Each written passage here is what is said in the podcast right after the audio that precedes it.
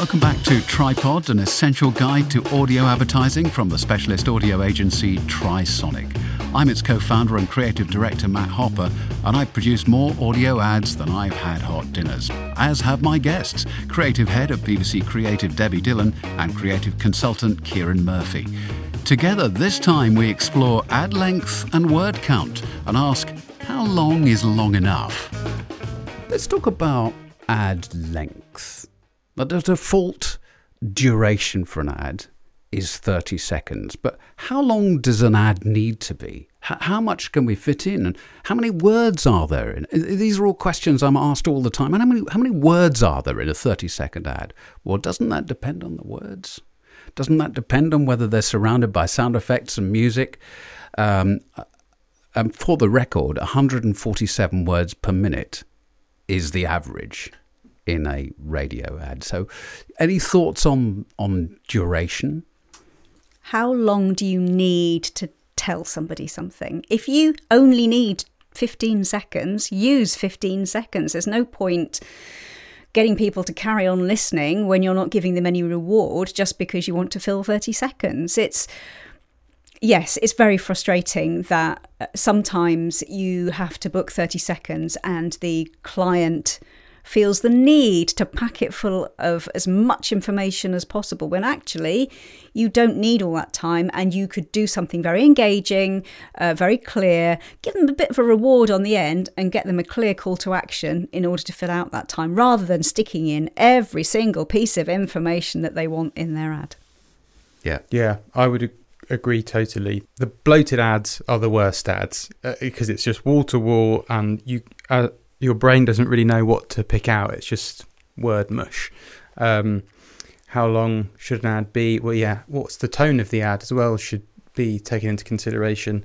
Um, there are great ads that I've listened to that maybe uh, are slightly longer than they need to be, but that's because they've got these brilliant uh, pauses in or um, turns of inflection or a, a, a funny pause right before a, a punchline um, that's elevated the ad in some way. So again, that will be something that I think the the writers and producers that's their prerogative to um, to take the, the client through. Uh, and then once the client kind of begin to understand that, again, that's when it, it becomes fun, in my opinion. Yeah. Um, but often, I think we're, uh, as creatives, we're kind of restricted by what the media planners have decided in terms of duration. And when we finally get the brief, oh no, it's it's 20 second ad, um, and we've got to achieve this. That conversation should be had right at the start, shouldn't it? It should. It would. I think that should be a conversation that's driven by the the creative brief and that conversation that's coming straight up front to lay the foundations for the campaign. Unfortunately, that's not always a luxury that we're afforded. Um, but I do think that great creative still finds a way to uh, use the limitations that it's got to the best of its uh, abilities. Um, yeah, like as long as it's not wall to wall, that is the only thing that I will um, always 100% push back on. What can we cut out?